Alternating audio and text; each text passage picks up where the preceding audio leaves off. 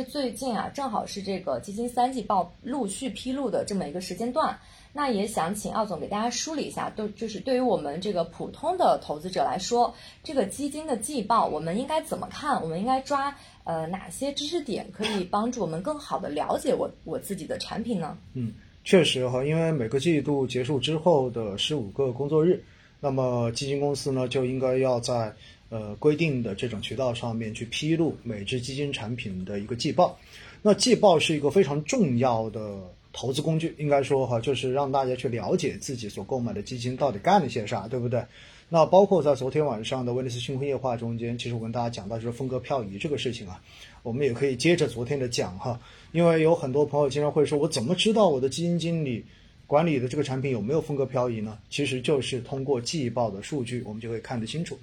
那季报中间呢，其实最重要的大家要去把握几点的，第一的话呢，就是肯定它会披露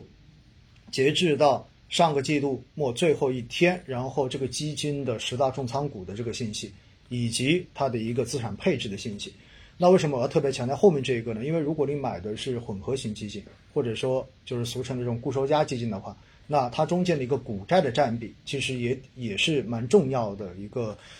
需要去看的一个数据的。那另外一块呢，就是大家平时讲最多的就是10大重仓股，对吧？到底基金经理的话主要是买的哪些行业，而且的话呢，它的风格到底是这种高度集中持仓的风格，还是说比较分散的风格？那么在这一个10大重仓股的信息中间可以看得非常非常的清楚。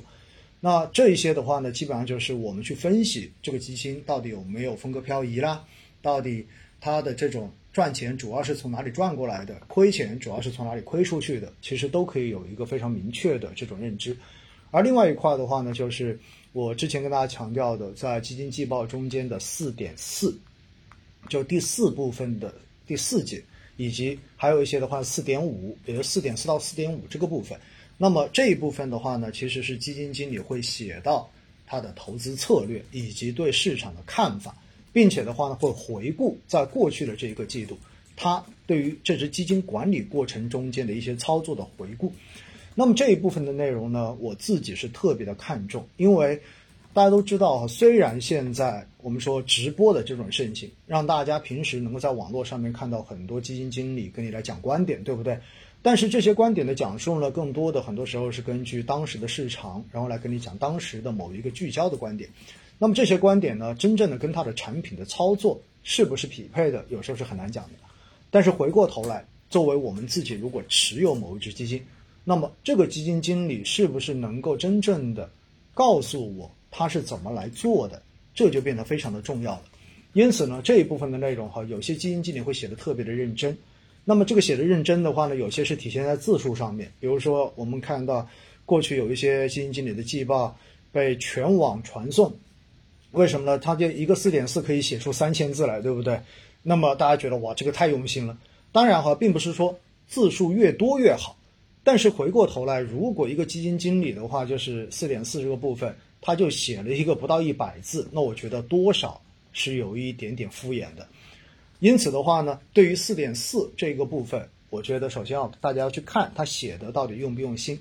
那写的用心是指什么？也就意味着你要在中间能够看到一些真实的东西，比如说他是怎么回顾在过去的这个季度他整个的操作的这些思路跟动作的。第二，他自己看好的是哪些行业，他对于未来市场是个什么样的看法，他未来打算怎么做。只有这几点全部都有体现出来，那我觉得这个季报的这一部分写的是合格的。那么如果要把这3点比较清晰的表达出来，我觉得至少有个几百字是很正常的事情，你几10字我觉得你是没有办法去把它表述出来的。所以的话呢，我觉得这一部分是大家在看季报的时候，我建议大家一定要认真去看的。如果季报写得很不认真的基金经理，站在我自己的角度哈，我是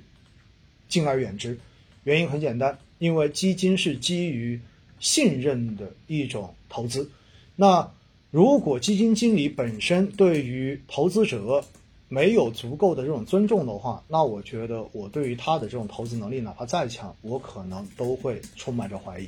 这就是我自己比较坚持的一点。然后另外呢，还有一种可能性就是基金经理写的字数看上去好像是挺多的，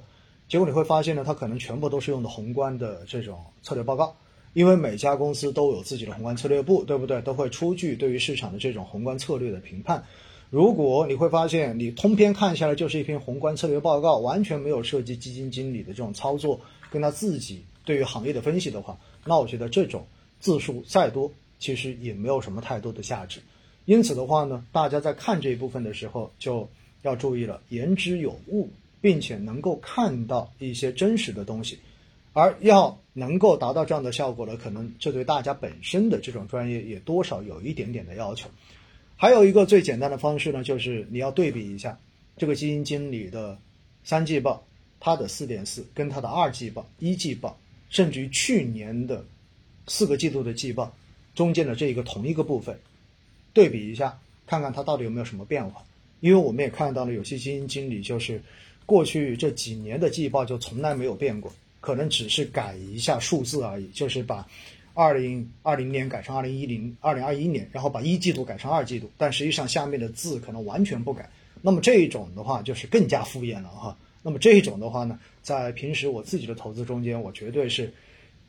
一定不会去碰的，一定不会去碰的，好吧？这是对于基金季报的一些要点，到底该怎么去把握，我觉得大家特别要去关注这几个方面。